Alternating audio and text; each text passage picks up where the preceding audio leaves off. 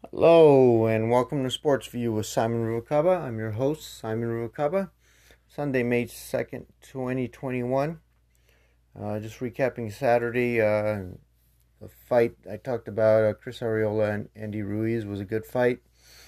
Uh, I thought uh, Ruiz pulled it out slightly, but the judges were way off. And all this, you know, they did get it right, but giving Chris only one round or two rounds.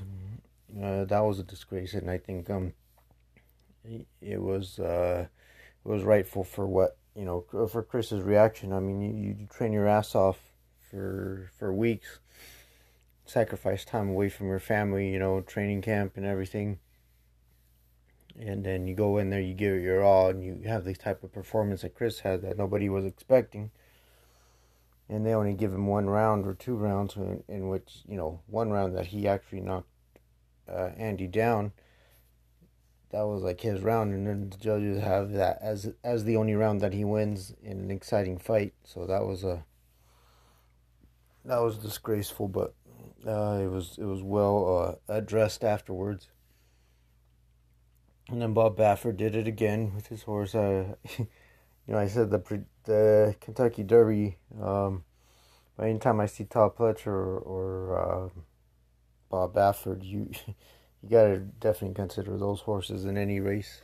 And we got fooled again, just overlooking who the uh, trainer is of of the horses. So that's how it goes. You know, the the great people in, in every sport, uh, they just they just find ways to win, and and they create winners. I mean, that, that that's that's an amazing feat.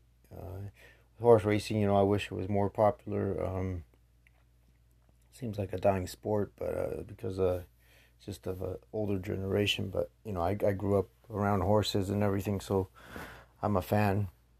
And whoever wants to point out the cruelty of the sport and realities of the sport or what happens, you know, putting horses down and pets down.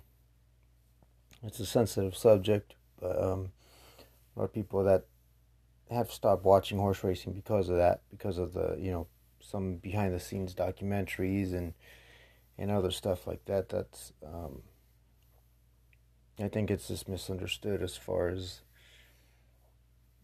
uh, you know when you talk about animal animal cruelty. It's it's a uh, it's a touchy subject and it's it's there's some realities there though.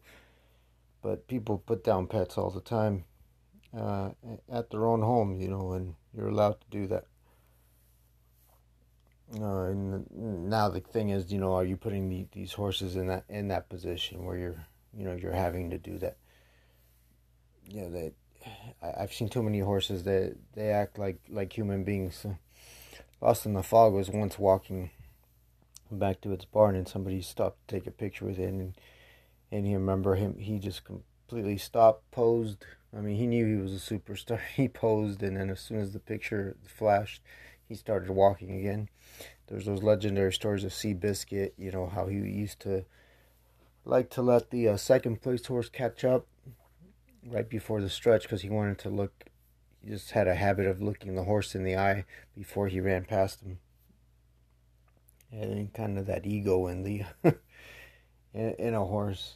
Um, but you know, I, I like horses and, and, and I'm a thoroughbred fan, so you know, I'll continue to watch.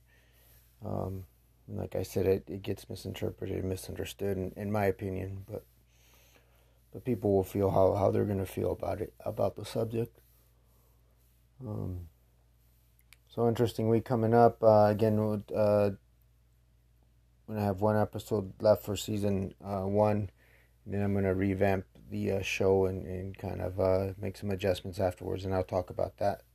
And in the episode tomorrow, which would be the final for season one, and then we'll take a little break before I let you know what I'm leaning with with the, with the show. I thank everybody for listening. For Sports View, this is Simon Ruvalcaba checking out. Until next time.